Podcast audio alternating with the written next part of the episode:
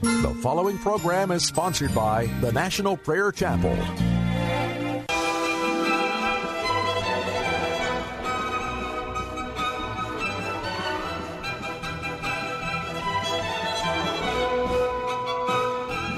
It's time to blow the trumpet in Zion. Welcome to Pilgrim's Progress, brought to you by the National Prayer Chapel with Pastor Ray Greenley.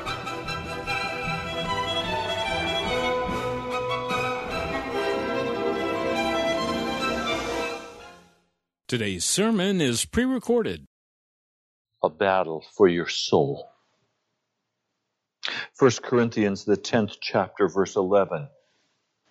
These things happened to them, that is, the children of Israel, as examples and were written down as warnings for us, on whom the fulfillment of the ages has come. These things, that is, all that happened to the children of Israel, these things happened to them as examples and were written down as warnings for us, on whom the fulfillment of the ages has come. Oh, Lord, as I come to speak what you have laid on my heart, I ask that you would bring conviction, that you would uncover the lies, that you would bring forth your truth in such a way that each heart could accept your word to them.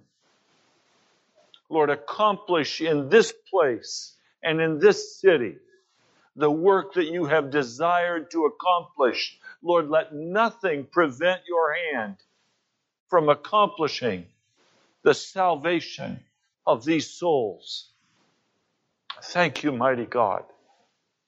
I pray in your name. Amen. There is a battle for your soul. The outcome has not yet been made certain.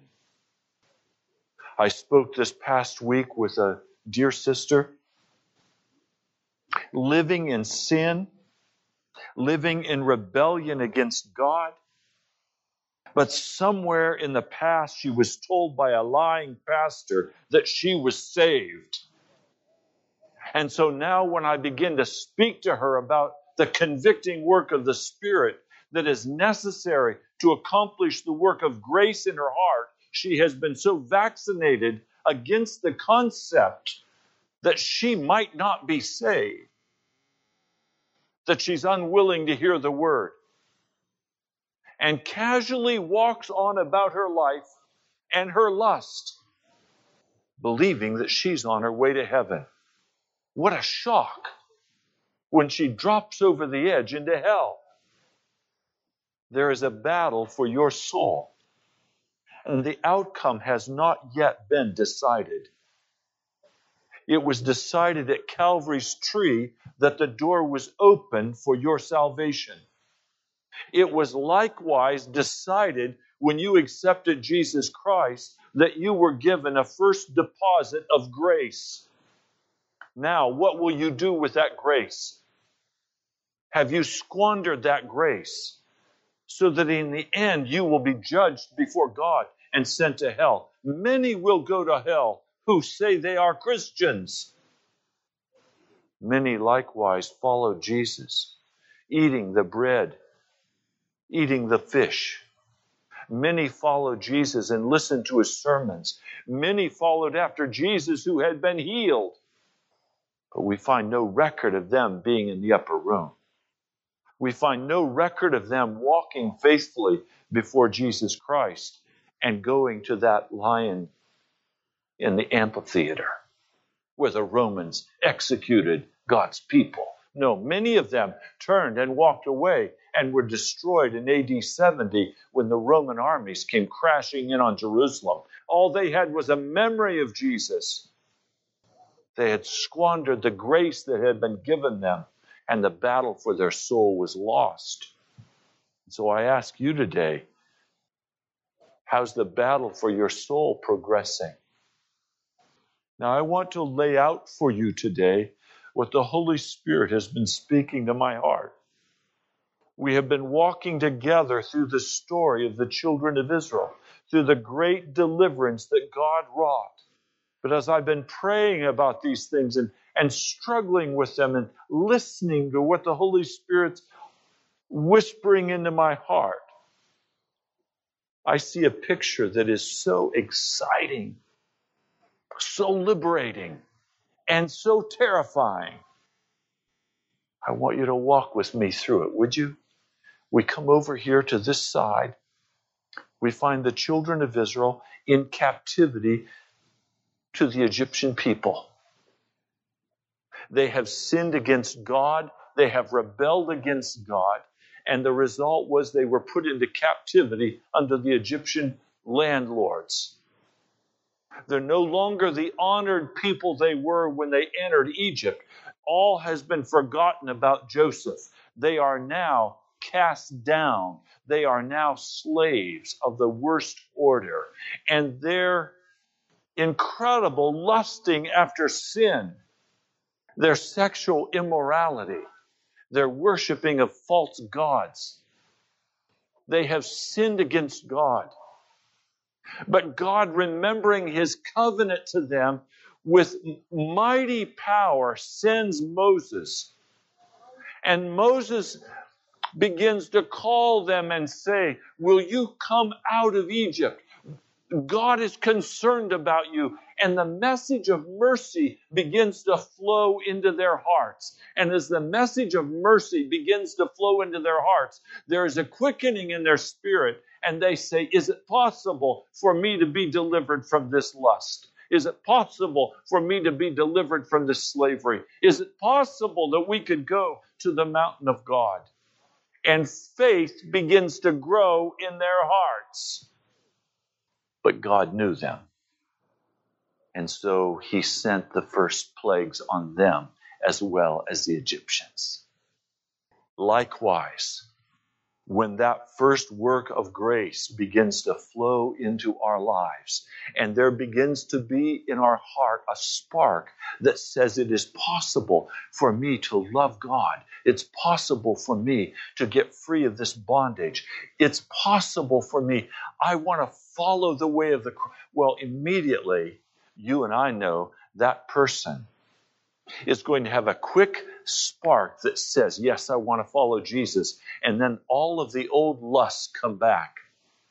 And we say, Well, you know, I'd like to follow Jesus, but God understands. I just love this sin. Well, that's why God then will hear your cry and begin to bring plagues on your life. And God will do whatever He has to do to crash your life. Now, I'm telling you this out of my own experience, both as a father and as a grandfather. I would say to my children, look, we can do this the easy way or we can do this the hard way. Now, some of you have been like the Egyptians over here, serving under the Egyptians. You have been over here, caught in the lust of sin, caught in darkness, and God has begun to draw your heart out. And you've said, okay, but I'm going to do it the hard way. I'm going to keep feeding my hunger for this sin. I'm going to keep searching after this darkness. I'm going to keep allowing my heart to stray from God because after all, I really do. And so most of the Christian church today in America is still residing over here in Egypt. They've never gotten out into the desert. They're still in the place of slavery.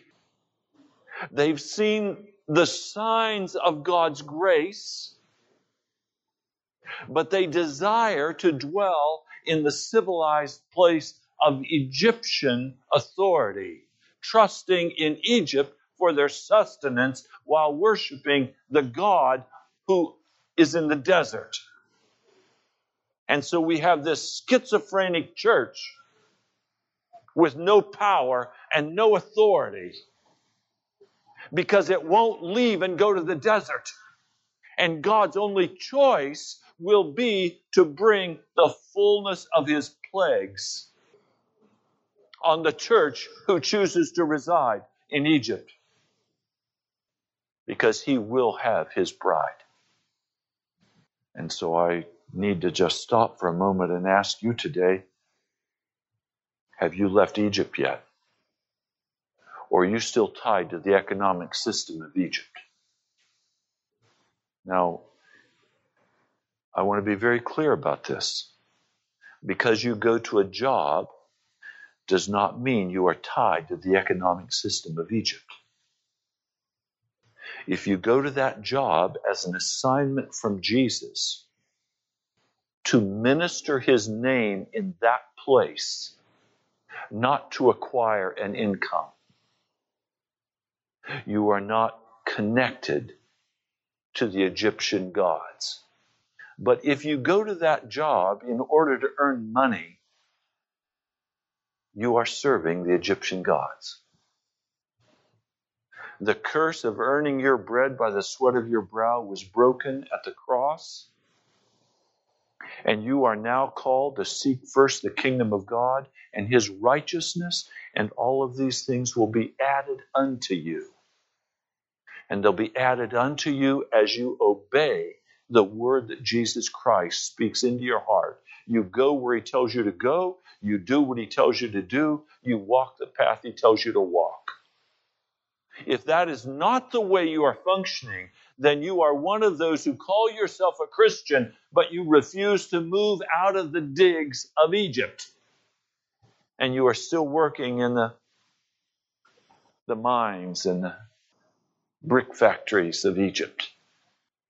If you are going to that job in the name of Jesus Christ, you are not in bondage. You are not in slavery. You are free. And in that case, he can either promote you in that place as he did Joseph, or he can remove you from that job and send you to another. Is that all right with you? So we find the first place of residence for all of mankind is in Egypt. Lusting after the things of darkness, being caught and snared by that which is wicked. And it's in that place that the mercy of God begins to be poured out as He calls after us. And He speaks tenderly to us. And He says, Come out of Egypt. And He sends someone into your life to begin to speak an honest word, to say, Come on out of Egypt, come on out into the desert. And the desert is that symbolic place where the Christian comes, where now the things of the world are like the desert. And in that desert place, the Christian begins to feast only on the manna, the supernatural provision of God, and on the water the springs of living water that flow out of Jesus Christ or the Holy Spirit. And so now this person is cut off. But now, what happened in the story with the children of Israel is that they constantly, in the desert, wanted to go back to Egypt. And so many who are willing to walk out into the desert at the deliverance of God constantly in their spirit cry out for the wickedness that entices, for the darkness that tasted so good in Egypt. Now let me have some of that out in the desert. You know, let me have my pride. Let me have my arrogance. Let me have my wants. Let me have the desires of my heart.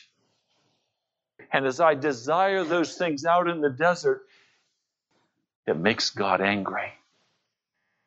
And so God now begins in the desert to pour out judgment. Always judgment is given in Scripture to turn a person's heart back home. God's judgment never comes out of an angry heart of destruction. It comes as that wooing of the Spirit saying, Come, come deeper into the desert with me. Don't follow back into the paths of the Egyptians. Come out of that. So, as we come out of that into the desert and we seek after the Lord God of heaven in that desert place, something incredible begins to happen. The fight for your soul is an internal fight. The fight for your soul in the desert is a fight with yourself. While you were in Egypt, it was a fight against Pharaoh. It was a fight against bondages of sin that you could not break. It was a fight against lusts that rose up in your life that you could not break. I spoke with a man this last week who is so attached to pornography. He cannot break the grasp of pornography on his life. And he's an elderly man. All of his life, he has been totally caught in pornography. And he swears he cannot break it, but he won't get rid of it. He's living in Egypt. In Egypt, the battle is always with that sin. It's outside of us, it's what's coming at us. When you leave Egypt, the battle changes. Now the battle is not with what is outside of us, the battle is with what is inside of us. And this is why we so eagerly try to turn back and externalize the battle. The battle is not outside of us, it's inside of us. It's those thoughts that rise up, it's those desires that rise up. It's the it's not even the sin that rises up, it's our heart. It's who we are that rises up. It's the very essence of me that is in opposition to a holy God. And that rises up in my heart. And I have to battle that thing out in the desert by either going back to Egypt and indulging myself once again and strengthening that demon that resides. Or I've got to recognize I'm in the desert and I'm in the desert for God to deal with me. Now, I want you to see in Egypt, the battle is with what is outside of me. In the desert, the battle is what is inside of me. But in both places, the battle belongs to the Lord.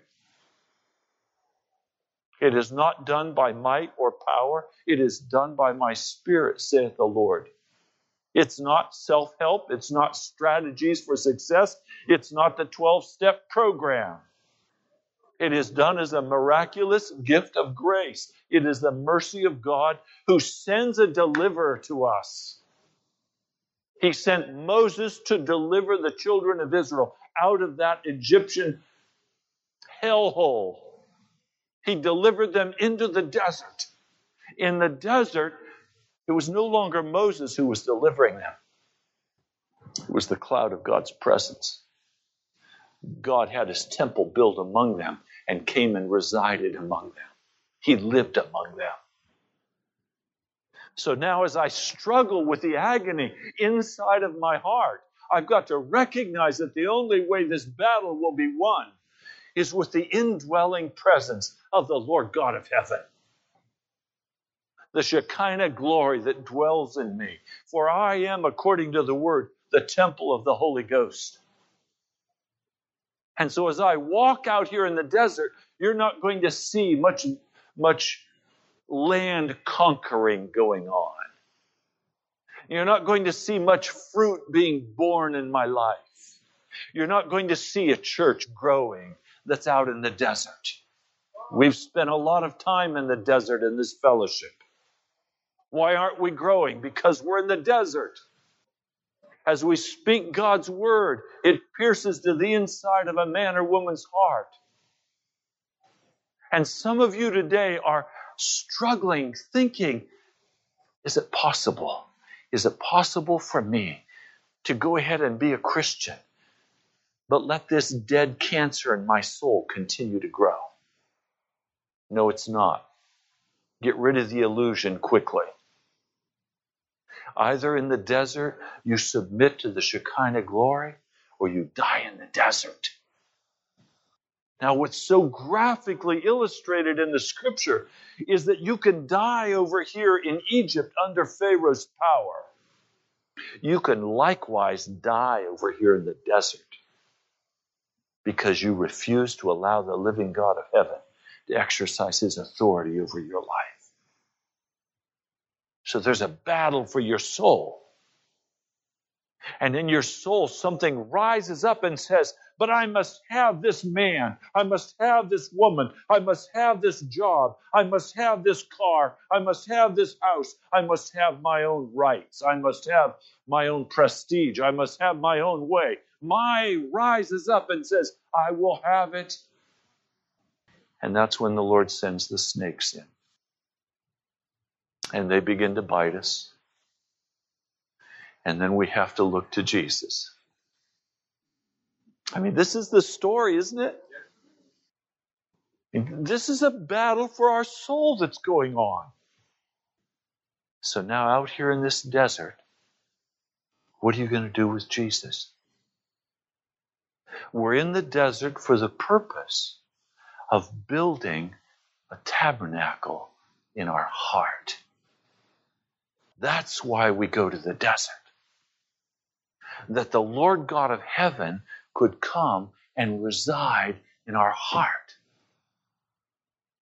We're not in the desert to become somebody.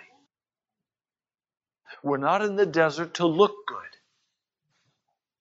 We're not in the desert for any human accomplishments. We're in the desert for the kingdom of God to be internalized and for the Holy Spirit to build the tabernacle of Jesus in my soul so that he resides in me. And some of you are in great rebellion against this in your hearts. For you know the sin that rises up so quickly. And you think that somehow you can wait on God to deal with that sin while you go ahead and enjoy it. It doesn't work that way. That's life threatening.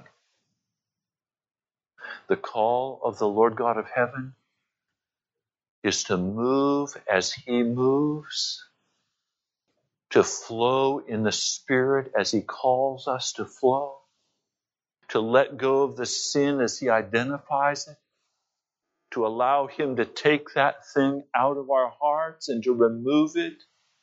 It's the call that came to Moses to come out and to come up to come out of our old life totally and completely.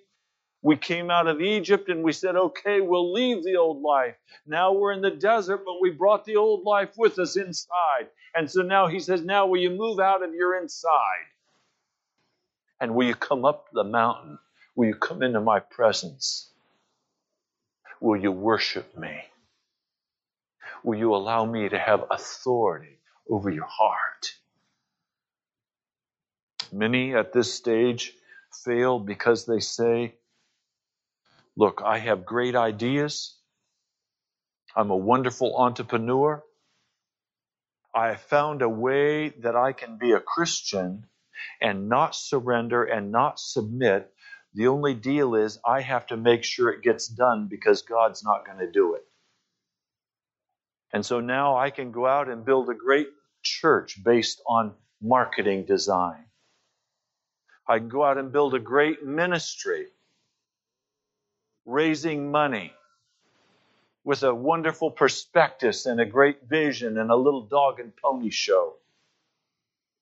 You can go out and, and get the skill set that you need, and you can go apply to the jobs, and you can climb the corporate ladder.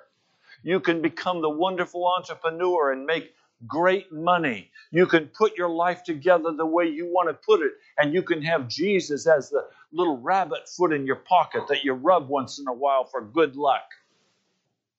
It's not that kind of Christian faith that we're speaking of today. It's where we come out into the desert and we recognize that we're never going to get out of the desert alive unless we have allowed the Shekinah glory to come and dwell in our hearts. And the battle for our soul has been won.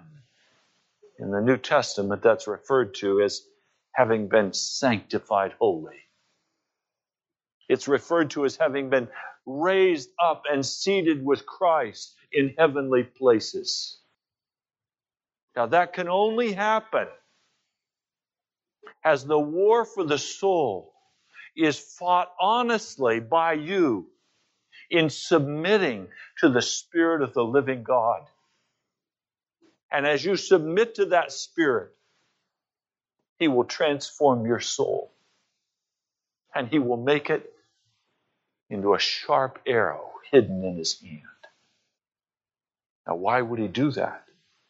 Because of the next stage of the battle. When you cross the Jordan River, the battle of Egypt has been won.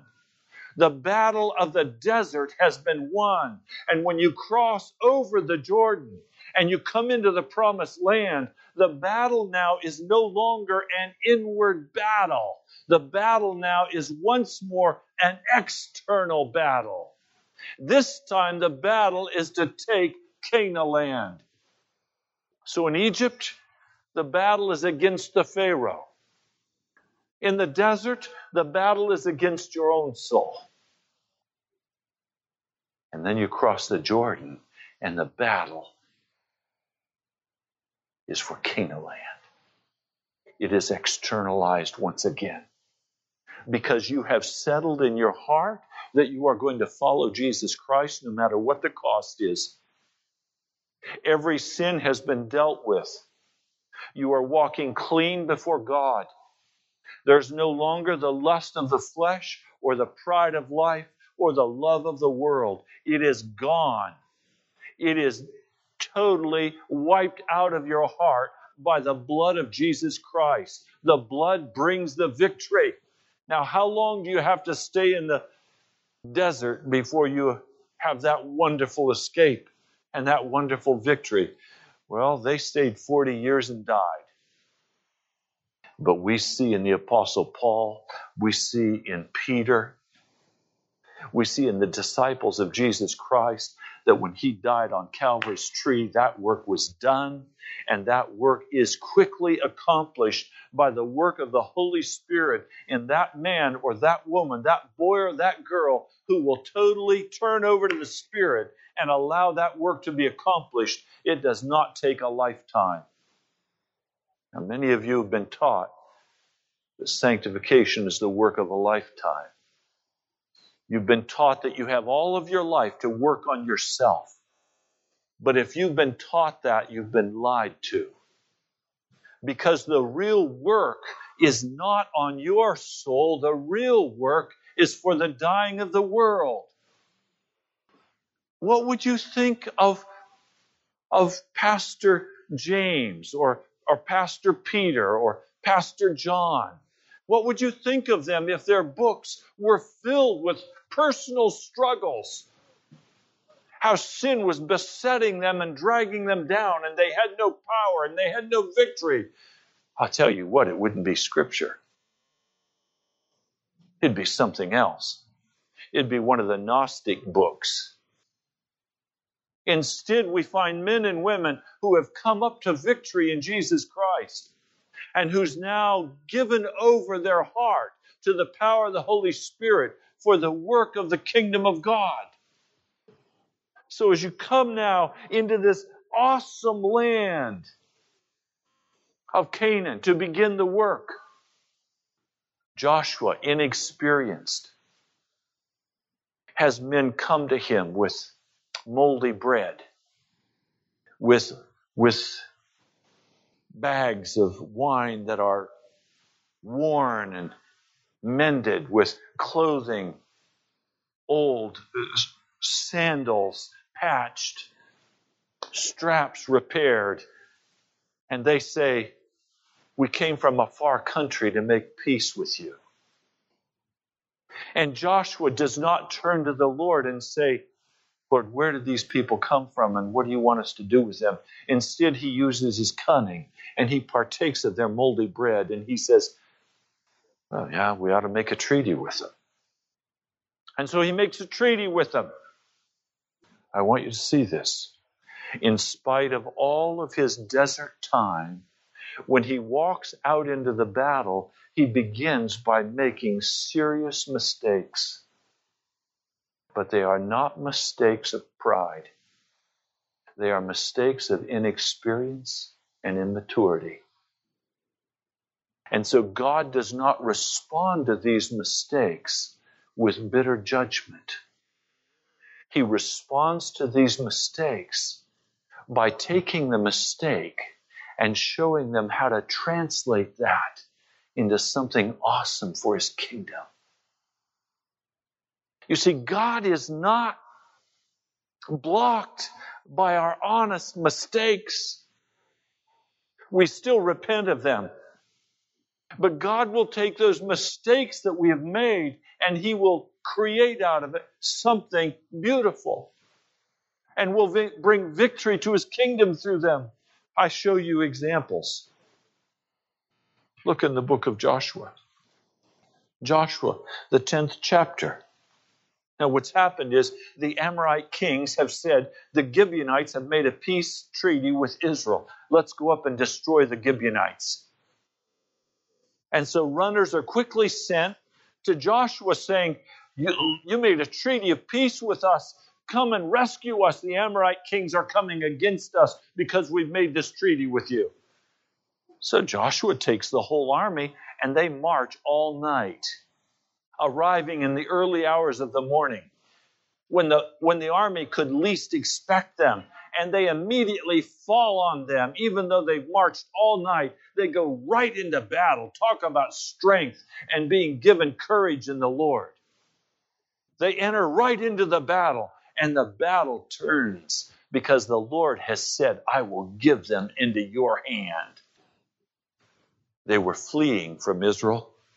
Look at this, Joshua 10, verse 11. As they fled before Israel on the road down from Beth Horon to Azek, the Lord hurled large hailstones down on them from the sky, and more of them died from the hailstones than were killed by the swords of the Israelites. Now, what I want you to see is that when you are totally given into the hand of God and you make a mistake and you then follow God, He will direct your path out of that mistake. Some of you have taken jobs you shouldn't have taken.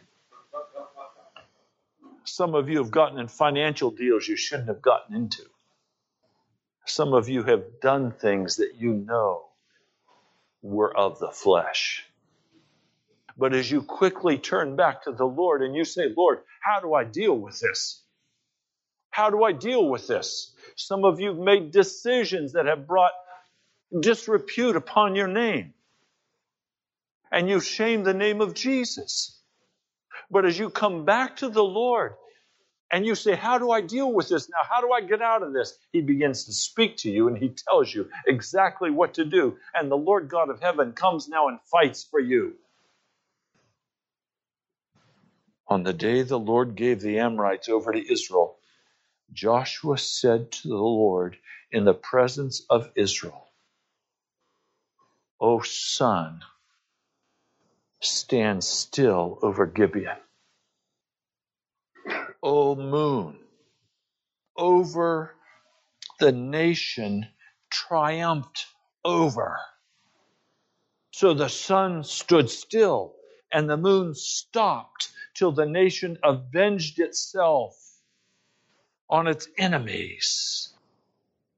The sun stopped in the middle of the sky and delayed going down about a full day. There's never been a day like it before or since, a day when the Lord listened to a man. Surely the Lord was fighting for Israel. You want the Lord to fight for you? The battle is not over here in Egypt. The battle is not out here in the desert. The real battle that all of that was getting us ready for is to take the promised land, to cooperate with God for the salvation of your family, to cooperate with God for the salvation of your workmates, to cooperate with God for the salvation of this city. That's the battle. And some of you want to fool around out here in the desert and follow the lust of your heart. And I say to you, come on. Don't play with the little stuff. Come where the big boys are. Come where the real battles are fought, where everything hangs on what you're going to do in the Spirit. If Jesus were to come today and you were to stand up before him, what fruit would you be able to show him for the years you have lived and consumed on this earth? All some of you could show him is a Western American life of luxury because you don't have any fruit. All you have is your indulgences. Who can you point to? Where's the crowd with you? I'd say you have some warfare to get into. You've got to take your tribe's area in the kingdom of God. See, we're so we're so self-centered. We want to say this is about me. This is about my salvation. This is about what I want. This is about my comfort. This is about having my way. This is about having what I want with my life. It's not about you, it's about Jesus Christ. It's about His glory. It's about what He wants. And the word is that He's going to put all of His enemies under His feet. I don't want to be one of those enemies. I instead want to be raised up and seated beside Him in the heavenly realms. Would you be seated beside Him today if He came? Or would you be cast down as one of His enemies? Have the lust of your heart caused you to want to go back to Egypt? Or has your heart risen up and said, Let's go forward, let's cross over into the work the Lord God of heaven has for me? And to ask Him, Oh God, what do I do next? Who do I talk to? Where do I turn? Uh, these resources, Lord, they're not for me, they're for you. What do you want done with them? How do I reach out at the command of God and accomplish His purpose. I want you to look with me at one more passage of Scripture. Hebrews, the 11th chapter. In the battle for your soul, and in the battle for the souls of men and women, you need to understand exactly the ground upon which you stand. Hebrews, the 11th chapter, verse 6. I want you to find this. I want you to read it. I want you to know it in your spirit. And without faith, it is impossible to please God. Because anyone who comes to Him must believe that He exists and that he rewards those who earnestly seek him. The very ground of our success in the warfare over here for the souls of men, the ground of our success in the desert, and the ground of our success in being delivered from Egypt, all are dependent on an absolute confidence and belief that God exists. And secondly, that he rewards those who earnestly seek his face. Now, this requires a walk by faith. Faith, according to the scripture in the first verse of chapter 11, is being sure of what we hope for and certain of what we do not see. So when I come to you and I speak this word to your heart, I'm absolutely confident that God is accomplishing in your heart the work that He wants to accomplish. I stand by faith on that. I have prayed that God would move in this place. I stand by faith that He will do so because He has told me He will do so. I have prayed through to victory regarding what God is going to do in Washington, D.C. Revival is coming to Washington, D.C. But it is going to come with judgments, it is going to come with plagues, both in individual lives and corporately. I know that to be true because as I have prayed and stood by faith, the Lord God of heaven has spoken he has affirmed his word. And now I don't walk in question about it. I stand and I go day by day humbly before Him to the radio to speak what He tells me to speak, even though it looks as though in the flesh it's going down a rat hole. It looks like we're pouring good money after bad. It looks like there's just not much response out there. It's been written off and nobody's listening. It doesn't matter to me what it looks like in the flesh.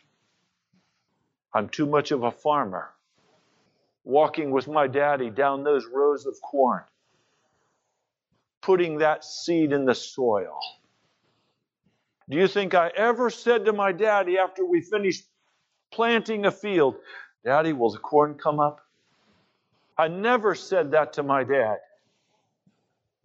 Why? Because I knew the seed.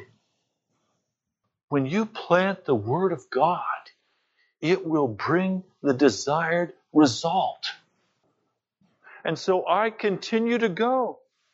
I don't know how we're going to pay for this next month's radio, but the Spirit of God knows. I don't know how we'll pay for the next month. And in my heart, you know what I want? Lord, what do we do about next year? Mm-hmm. Well, He's not interested in talking to me about next year. He's interested in talking to me about tomorrow. What will you go to the radio and speak? Will you speak my word? Will you give it with integrity? Or will you pull the punch? Will you walk by faith? Or do you have to see something? Will you walk in obedience? And as I walk this thing out with you, as you walk it out with me, and you sacrificially pour yourself in to the seeding of Washington, D.C., the power of God is poured out in this city. This is how all of the greats of Scripture walked. By faith, verse 17, Abraham, when God tested him, offered Isaac as a sacrifice. He had received the promise, was about to sacrifice his one and only son, even though God had said to him, It is through Isaac that your offspring will be reckoned. Abraham responded that God could raise the dead, and figuratively speaking, he did receive Isaac back from the dead. So Abraham said, Okay, God, you want me to sacrifice my son?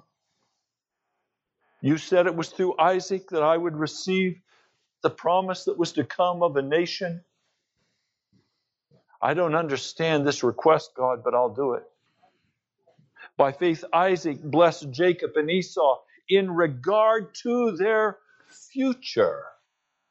By faith, Jacob, when he was dying, blessed each of Joseph's sons and worshiped as he leaned on top of his staff. By faith, Joseph, when his end was near, spoke about the exodus of the Israelites from Egypt and gave instructions about his bones. He knew where his bones were going to be taken to Canaan land. Look at 24. By faith, Moses, when he grown up, refused to be known as the son of Pharaoh's daughter. He chose to be mistreated along with the people of God rather than to enjoy the pleasures of sin for a short time.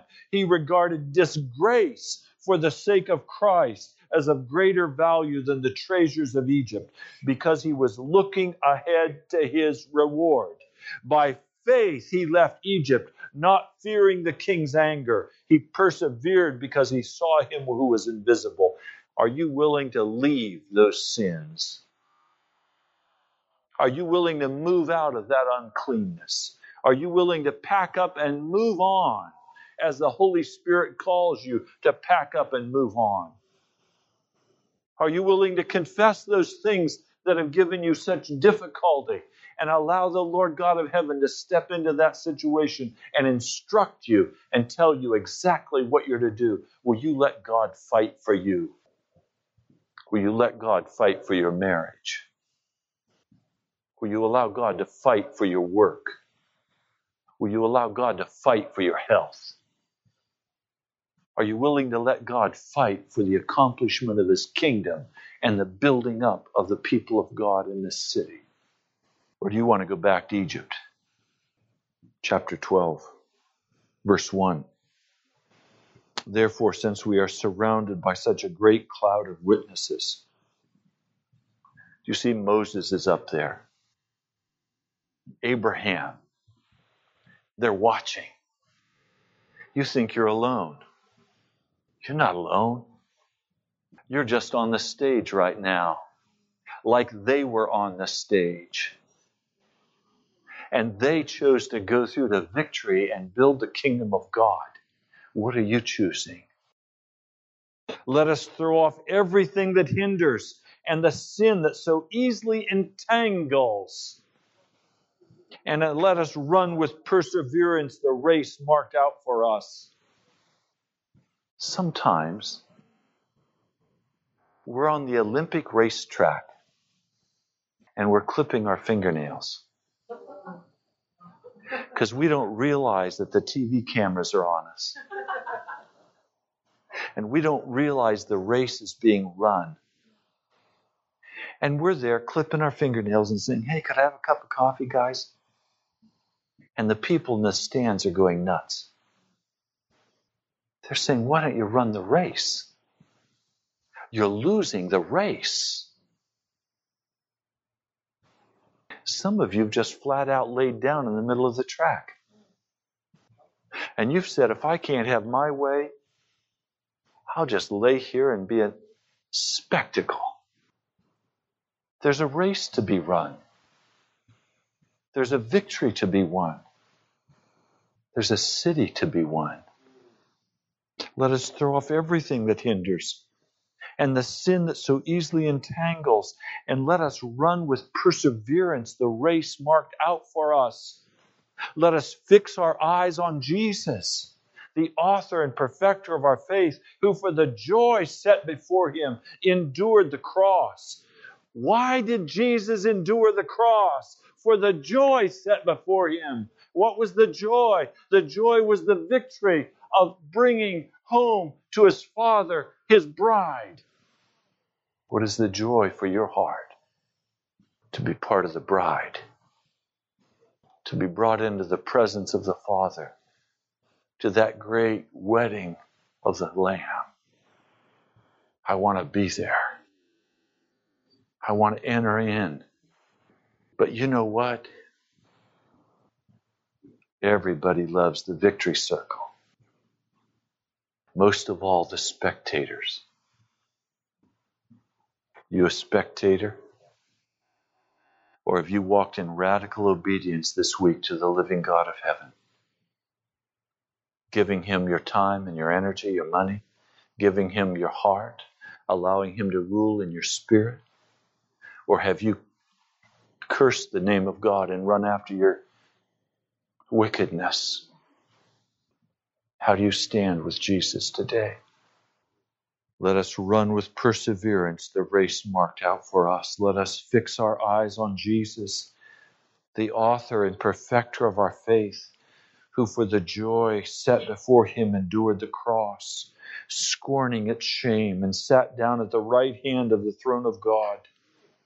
Consider him who endured such opposition from sinful men, so that so that you will not grow weary and lose heart.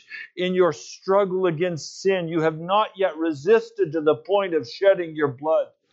And you have forgotten that word of encouragement that addresses you as sons. My son, do not make light of the Lord's discipline, and do not lose heart when he rebukes you, because the Lord disciplines those he loves, and he punishes everyone he accepts as a son. Endure hardship as discipline. God is treating you as sons, for what son is not disciplined by his father? Will you submit today to the Father of your Spirit? If you will, there are probably some very concrete and specific steps you need to take to get your life clean before Almighty God. You don't have the rest of your life to get cleaned up. Get it done. Get the work accomplished so you can move on to the work the Lord God of heaven has assigned you in the working for the salvation of the lost and the dying. earnestly today. Look at your life. Does it reflect Jesus Christ? Or does it reflect your own ego?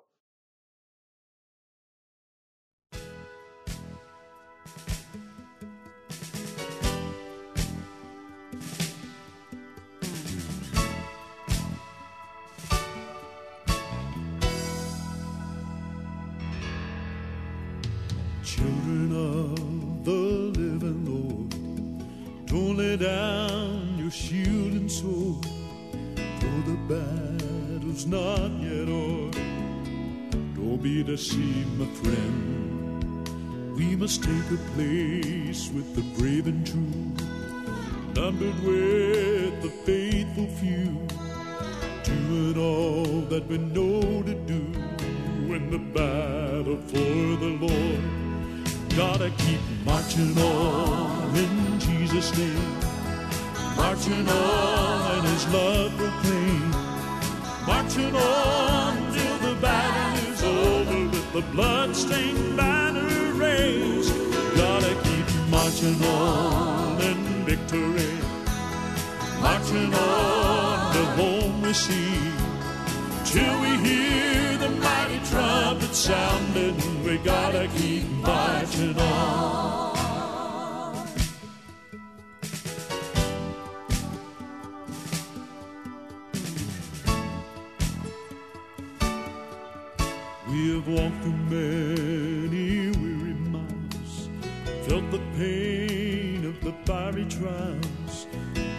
Attacked by the devil's wiles.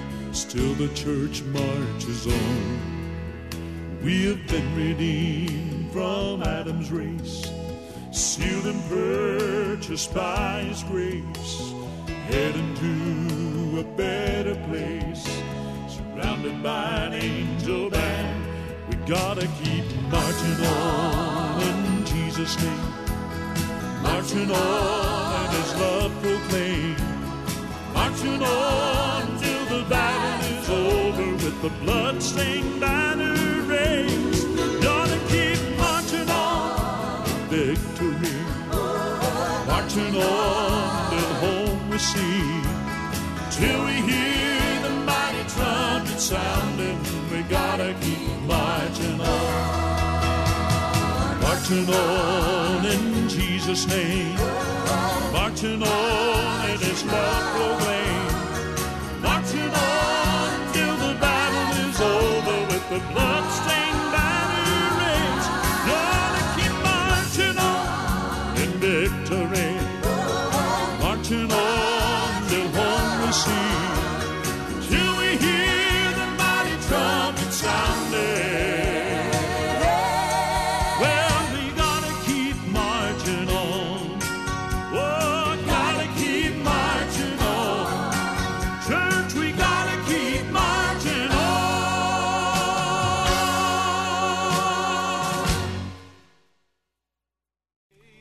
You've been listening to Pilgrim's Progress. I'm Ray Greenley, pastor of the National Prayer Chapel. Come visit us. I love you, my brother, my sister. I'll talk to you soon. with great joy. Now unto him who is able to keep you from falling